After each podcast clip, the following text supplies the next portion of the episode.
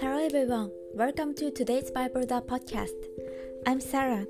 I deliver to today's Bible verse for you. For whatever things were written before were written for our learning, that we through the patience and the comfort of the scriptures might have hope. Amen. Imagine for a moment you are in an eggshell. You can feel a solid wall no matter where you hit in the dark.